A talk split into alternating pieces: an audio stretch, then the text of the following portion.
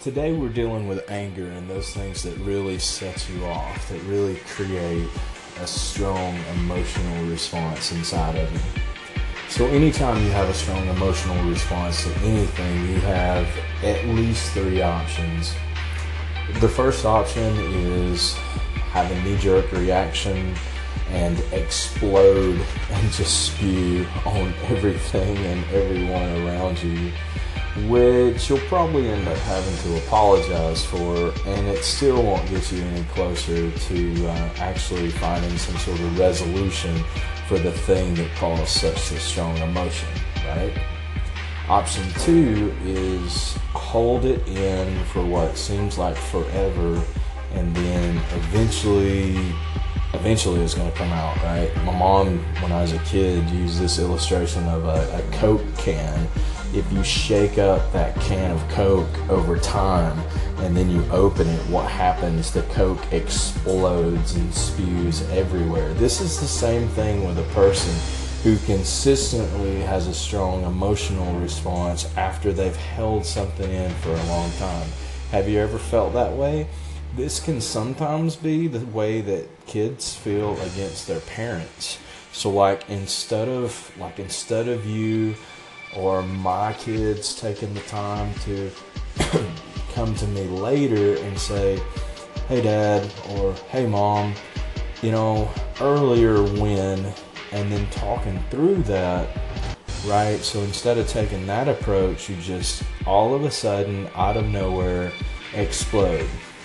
Problem is, it still doesn't get you closer to any kind of sense of real resolution.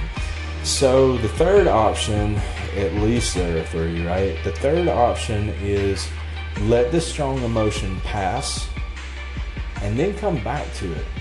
Identify whatever that root thing was that really triggered that strong emotion, that strong, you know, where you wanted to react but you didn't. Identify that and then attack that. Don't ever attack the person attack the thing which made the strong emotion, right?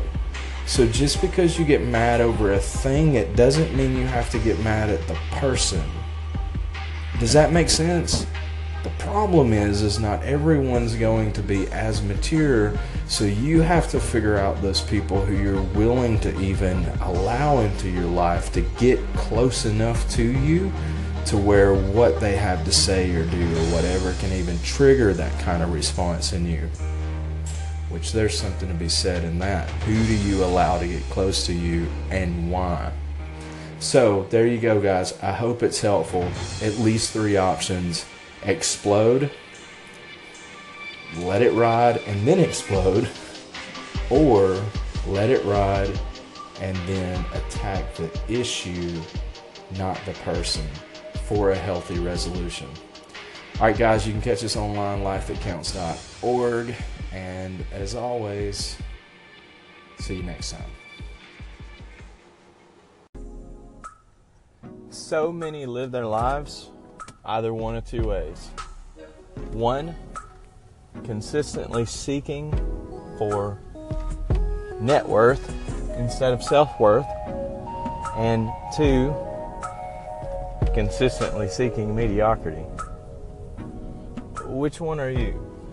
Uh, it was Einstein who said, Strive not to be a success, but rather to be one that adds value.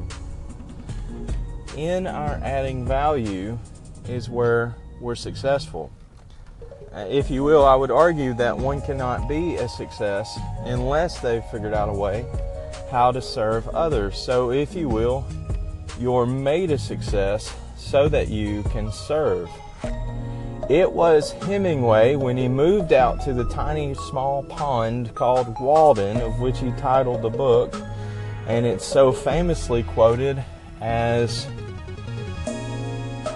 Many men live a life of quiet desperation, and they go to the grave with their song still in them.